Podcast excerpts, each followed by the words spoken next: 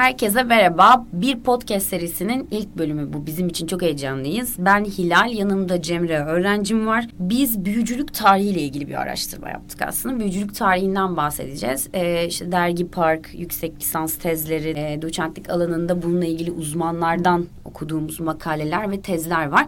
Bunları da zaten podcast'in sonunda e, sizlerle paylaşacağız. E, şimdi önce ilk sorumla başlıyorum Cemre. Büyü nedir, neye denir? Büyü insanların gündelik hayatta gidişatından memnun olmadıkları şeyi değiştirme isteğine ya da bir güç elde etme, birini yönlendirme ya da bilmedikleri bir şey öğrenme isteği sonucunda başvurdukları metafizik bir kavram ve aslında antik bir bilim şekli de denebilir. Simyaya dayanır. Evet, doğaüstü sayılan güçlerin yardımına ihtiyaç duyuyor insanlar. İşte ömrünü uzaltmak için, işte hastalıkları tedavi etmek için ya da sonsuz yaşam bulmak için. Türk dilinde e, bügü ya da bugi dediğimiz sihirbaz din adamı anlamına geliyormuş. Sonrasında bunu Almanca ve Fransızca'da magi, İngilizce'de magic, Yunanca'da magos, İran'da maguş. Kelimeler ne kadar benziyor aslında bu dillerin çoğunun birbiriyle bir bağlantısı yok İngilizce, evet. Almanca hariç. Ee, İslam mecusi olarak geçiyor. Ee, bu da yine önemli. Bir ak büyü bir de kara büyü mevzusu var. İşte insanların e, eğer ki iradesini etkiliyorsan bu kötü. Kara büyü. Kara büyü. Ak büyü böyle daha işte insanları tedavi ediyorsun. Onları iyileştiriyorsun. Kara büyü örnekleri mesela günümüzde daha çok Anadolu'da, Doğu'da bu bağlama büyüleri. Nasıl böyle deli gibi aşık oldu büyü var o çocukta. Bu çok eski mesela Roma'da bunun yazılı kaynakları var. Roma tarihinde ve imparatorluğunda kadınların erkekleri bu büyü yaptığı çokça görülürmüş. Tarihteki büyü örneklerinden benim ulaştığım ilk yazılı kaynak e, günümüzden yaklaşık 3000 yıl önce İsrail'de görülüyor. Biraz önce sen bahsettin Roma İmparatorluğu'nda var dedim. Şöyle yapıyorlarmış orada büyüyor. Bir tane böyle kurşun bir levha alıyorlar. Onun üstüne beddualar diziliyor. Kötü sözler işte yazılıyor. Sonra bunun ortasına bir delik açıyorlar. Bu deliğin var olma nedeni şu. işte bu e, ölüler diyarından burada işte kötü ruhlar yerine alıyormuş. Sonrasında işte bunun etkisinin daha da arttığını düşünülüyor bu oluşturdukları bu delikle birlikte. Ya bir kuyuya atıyorlar ya toprağın altına gömüyorlar. Antik Roma'da zaten kapılar ve delikler genelde bu ölüler dünyasıyla bizim yaşadığımız dünya arasında hep bir portal gibi görülmüştür o insanlar Çok tarafından. Çok enteresan gerçekten aslında büyük kavramı batıdan değil de doğudan ortaya çıkıyor. Yani. Ruhani bilimlerin daha yoğun olduğu tabii ki doğudan doğması hiç şaşırtıcı değil bizim için. Evet. Şimdi benim aslında bu araştırmada en çok dikkatimi çeken şey büyünün insan psikolojisi üzerindeki yeri. Değil mi Cemre? Çok evet. enteresan. Yani bir çift ayrılıyor mesela. Diyorlar ki bizde büyü vardı. Biz o yüzden ayrıldık. Bu bir savunma mekanizması aslında bakıldığında. Yani insanları umutsuzluk ve çaresizlik duygularından kurtaran bir şey. Ya da psikolojiyi rahatlatmak için kullanıyor. Evet yani aslında doğaüstü güçleri kendi isteği doğrultusunda kullanma içgüdüsü insanoğlunun bu. Yani ama bazı şeyler var ki mesela insanlara iyi geldiği de düşünülüyor. Çünkü o ona inandığın için o, mesela uğurlu gömleğimi giydim bugün her şey çok güzel olacak. Evet. Yani sana iyimserlik katıyor. Ee, ya da ve, gün içinde yaptığımız totemler oluyor. Anahtarı kapıya tek seferde sokarsam günüm güzel geçecek gibi. Gibi evet. Bunlar aslında insanları bir noktada da kendini iyi hissettiriyor diyebiliriz. Peki insanlar neden büyü yaptırıyor? Aslında eski dönemlerden başlayarak günümüze doğru getirmek gerekirse bu, e, o dönemde insanlar hastalıkları tanrıların onlara kızması olarak görüyorlar ve o dönemin şifacıları da o yüzden yine şifayı bulmaya çalışırken de işin biraz tanrısal, ruhani tarafında kalıyorlar. Ve bu e, yaptıkları büyüler, iksirler artık insanları iyileştirdikleri şeylerle o dönemin aslında ilk büyülerini doğurmuş oluyorlar. Biz günümüze geldiğimizde ise insanların sihir ve büyüye başvurma nedenlerini beş başlıklı toplayabiliyoruz. Belirsizliği giderme ve geleceği bilme arzusu, özel yaşam başarısızlığına neden bulma ihtiyacı, biyolojik psikolojik hastalıkların sebebini büyüyle ilişkilendirme ve büyüyü bozmak için büyüye başvurma, bireysel merakın tatmini bu Sümerler zamanına kadar bile dayanıyor. Yani insanlar hep bir şeyleri merak ederek zaten büyüye başvurmuşlar ve şu an 21. yüzyıldayız. Hala da öyle çok büyük evet. bir değişiklik olmamış. Zor durumlardan çıkış yolu aslında insanoğlu için bu ve bu yüzyıllarca böyle devam ediyor. Aslında bunun edebiyata da bir etkisi var. Peki gelelim en can alıcı soruya. Bence bu konunun en can alıcı sorusu bu. Neden büyü denince akla ilk kadınlar geliyor ya? Yani Bunu neden? açıklamak için de Avrupa Engizisyon mahkemelerini bir incelememiz gerekiyor. Hristiyan, Roma ve pagan kültürlerinde kadın, kadın tanrıça figürünün yok edilmesi istemiyle yüzyıllar boyunca sürecek bir savaş başlıyor. Ee, bu insanlar kadınların özellikle böyle çok e, sesi çıkanları, baskın karakterlerini erkeklere bir tehdit olarak görüyorlar ve bunun sebebi de dine ve mitolojiye kadar dayanıyor. Mesela ilk kadın efsanesinin Lilith olması ve Lilith'in kötülüklerin anası yani şeytan olması. Ya da insanların başına bela olsun diye Zeus'un Pandora'yı yaratması.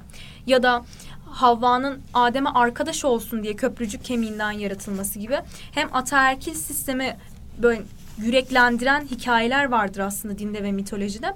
Hem de Engizisyon mahkemelerinin insanlara bu kadın büyücü diyerek neden öldürdüklerine bir kılıf bulmuş oluyorlar. Aslında öldürdükleri kadınların nereden baksanız onda yedisi hiçbir şekilde ne şifacılıkla ne büyüyle uğraşmıyordur. Bu konuda şöyle de bir ilgi çekici bilgi var.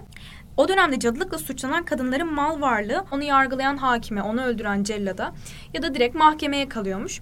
Ve o dönemde çok kadın öldüren hakimler çok zengin oluyormuş. Yani aslında kadınların peşine düşünmesinin biraz da maddi bir sebebi olduğunu tahmin etmek çok da zor değil. Erkekler öldüğünde peki mahkemeye kalmıyor mu? O zaman erkek de öldürsünler diyebilirsiniz. Erkeklerin mal varlığı çocuğu varsa, eşi varsa, kardeşi varsa onlara kalıyor. Mahkemeye kalmıyor. Benim en çok beğendiğim Fatma Gül Berktay'ın alıntısını yapacağım şimdi. Diyor ki 14. ve 16. yüzyıllarda 500 tane cadı davası varken 16. ve 17. yüzyıllarda diyor bu çok fazla olağanüstü derecede artmış. Şimdi bakıldığında o dönemde cadı olarak damgalanan kadınların kendilerine güvenen ve bağımsız hareket edebilen güçlü kadınlar olduğu görülüyor. Yani burada bir nevi de erkek egemenliğine meydan okumanın bedeli gibi bir şey Evet. bu dönemde. E, bu durum diyebiliriz. Çok sesi çıkan kadın erkeğe tehdittir o dönemde. Peki nazar nedir? Ben çevremde hiç nazara inanmayan insan görmedim. Ben de. Herkes nazara inanıyor. Ve bu çok eski de bir gelenek değil mi? Nazar nedir? Nazar kem göz. işte Evet. uğursuz göz. falan. Karşımızdan aldığımız negatif enerji. enerji aslında. Kime nazar değer? Mesela işte bizde şöyle bir inanış var. Ee, küçük çocuğa, bebeğe nazar değer. İşte zeki, işte başarılı insanlara nazar değer gibi böyle bir e, şey de var, inanış da var. Mesela Türkmen toplumlarında yılanın ağzına tükürdüğünde o hayvanın öleceğini ve artık sana nazar değmeyeceğine dair bir inanış varmış. Çok ilgi çekici bu. Bu da enteresan peki. Peki gelelim şu ateş mevzusuna ya. Bu insanlığın ateşle dramı nedir? Yani bu ateş mevzusu nasıl ortaya çıktı? İnsanlarla ateş arasındaki ilişki nedir aslında? Bu ilişkiyi anlamak için önce ateşin insanlara nasıl geldiğine bakmamız gerekiyor. Ateşin insanlığa gelmesi tanrıların ve titanların savaşıyla başlıyor. Üç karakterimiz olacak. İlk karakterimiz zaten tanrılar tanrısı Zeus. İkinci karakterimiz iki kardeş Prometheus ve Atlas. İkisi de titandır. Prometheus'u belki Aisiklos'un zincire vurulmuş Prometheus kitabından biliyor olabilirsiniz. Atlas'ı da böyle dizlerinin üstüne çökmüş sırtında büyük bir küre taşıyan bir erkek heykeli gördüyseniz o büyük ihtimal Atlas'tır. Burada da genelde karıştırılır. Dünyayı taşıyor zannedilir Atlas ama Atlas gök kubbeyi taşıyordur. Prometheus ge- geleceği görebilen ve çok zeki bir titan.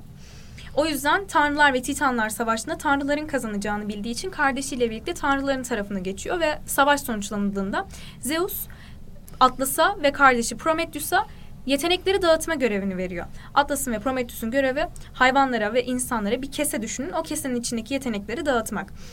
İki kardeş hayvanlara çok fazla yetenek dağıtıyorlar. İşte e, gelişmiş işitme, gelişmiş duyma, avlanabilme, keskin pençeler. Hayvanlar bütün yetenekleri aldığında insanlara neredeyse hiçbir yetenek kalmıyor.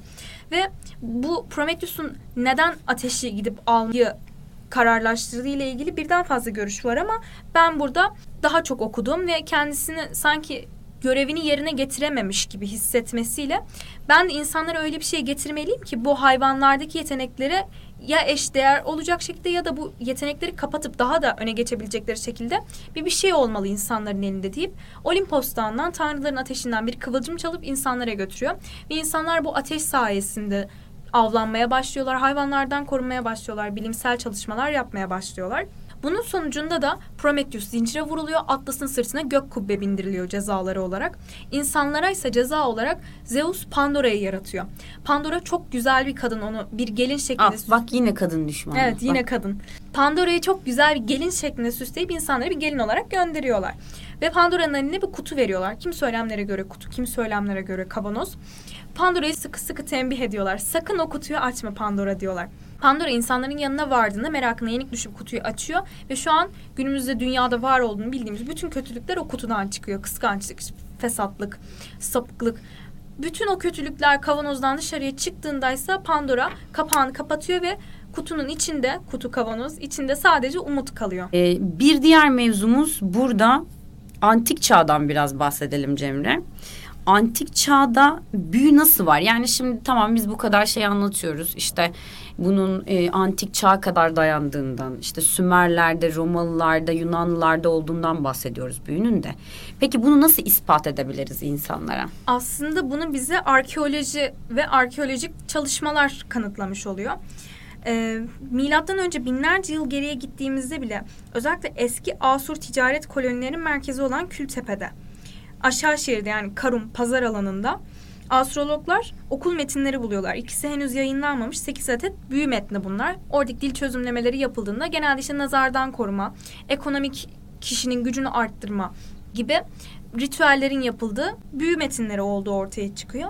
Ve Şanlıurfa Arkeoloji Müzesi'nde bulunan yeni Asurlar döneminden pişmiş toprak tabletlerini incelediklerinde de astrologlar kötü gözlere karşı yapılan büyü örneklerini, kapanmış ağza yapılan büyü örneklerini ve çift dilli büyü örneklerini görüyorlar.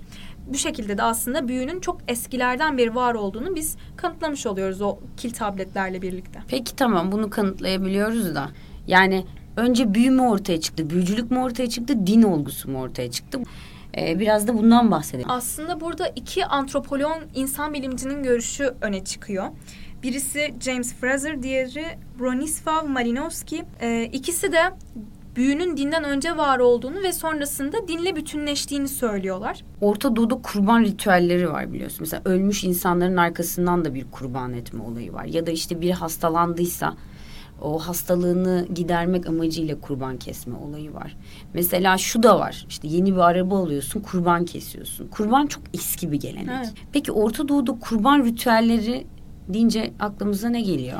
Özellikle aslında şamanların yaptıkları ritüeller, şamanlar e, kam ve baksılar e, insanları iyileştirmek için yaptıkları ritüellerde yine kurbanları kullanırlarmış. Genelde hükümdar hastalandığında bir sıra kurban adıyorlar ve Tanrı'ya yalvarıyorlar. Biz sana bunları gönderdik. Sen de karşılığında bizim yöneticimizin sağlığını geri ver diyorlar mesela. Ve aslında bu biraz da insanın hiçbir şeyin karşılıksız olmadığını içten içe bilmesi gibi bir şey değil mi kurban Evet. adamın? Hocam peki buraya kadar antik çağdan alarak neredeyse tüm elde edindiğimiz bilgilerden bahsettik. Peki bu ilk çağlardan günümüze kadar büyüde, falda şöyle bir toparlamak gerekirse tam olarak ne değişti? Yani şöyle hastalıkları tedavi etmek için kötücül güçlerden korunmak amacıyla işte büyü yapılırken sonra tek tanrılı dinlere geçiliyor ve bununla birlikte din olgusuyla büyü etkileşim içine giriyor. Ama biliyorsun ki İslam dininde büyü yasak. Evet özellikle Kur'an'da net bir dille yasak olduğu belirtilir büyünün. Ama burada ilgi çekici, kimileri için şaşırtıcı bir bilgi vermemiz gerekirse Osmanlı saraylarında müneccim başları bulunurmuş. Evet bu da enteresan bir bilgi.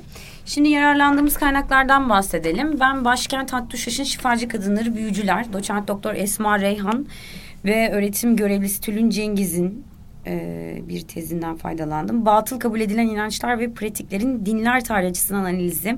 Zehra Er yüksek lisans tezi. Ortaçağ İspanya'sında büyü, büyücülük ve La Felistina adlı esere yansıması. Burcu Tekin'in Ankara Üniversitesi Dil Tarih Coğrafya Fakültesi dergisinden bir bölüm. Eski Anadolu kültüründe büyü ve büyücülük Zehra Er'in bir makalesinden faydalandım. Bu süreçte bu podcast'i çekmeden önce bunları inceledim. Sen neler yaptın Cemre'cim? Karadeniz Uluslararası Bilimsel Dergisi'nden Türk kültüründe sihir, büyü ve fal, Türk destanlarında örneklerle Şule Gümüş'ün yazdığı makaleden yararlandım. Ee, Pamukkale Üniversitesi Sosyal Bilimler Enstitüsü yüksek lisans tezi Tülay Deniz'in eski Mezopotamya ve Anadolu'da büyü ve büyü ile ilgili uygulamalar tezinden yararlandım. Ee, Hitit örneği üzerinden eski çağda toplumsal yapı ve büyü ilişkisi Esma Reyhan'ın yazdığı Bir de son olarak Osmanlı Devleti'nde fal ve büyü, Yağmur Azan Yüksek Lisans Tezi, Muğla Sıtkı Koçman Üniversitesi Sosyal Bilimler Enstitüsü'nden yararlandım. Evet, bu podcast'imizin sonuna gelmiş bulunmaktayız. Ee, Büyücülük tarihi, insanlığın sosyolojik, psikolojik ve tıp tarihi açısından büyüyle ilişkisinden biraz bahsettik. Gündelik hayatımızda batıl inançlarımızdan bahsettik. İşte insanlar neden büyü yapar bunlardan bahsettik. Biz dinlediğiniz için teşekkür ederiz. Görüşmek üzere.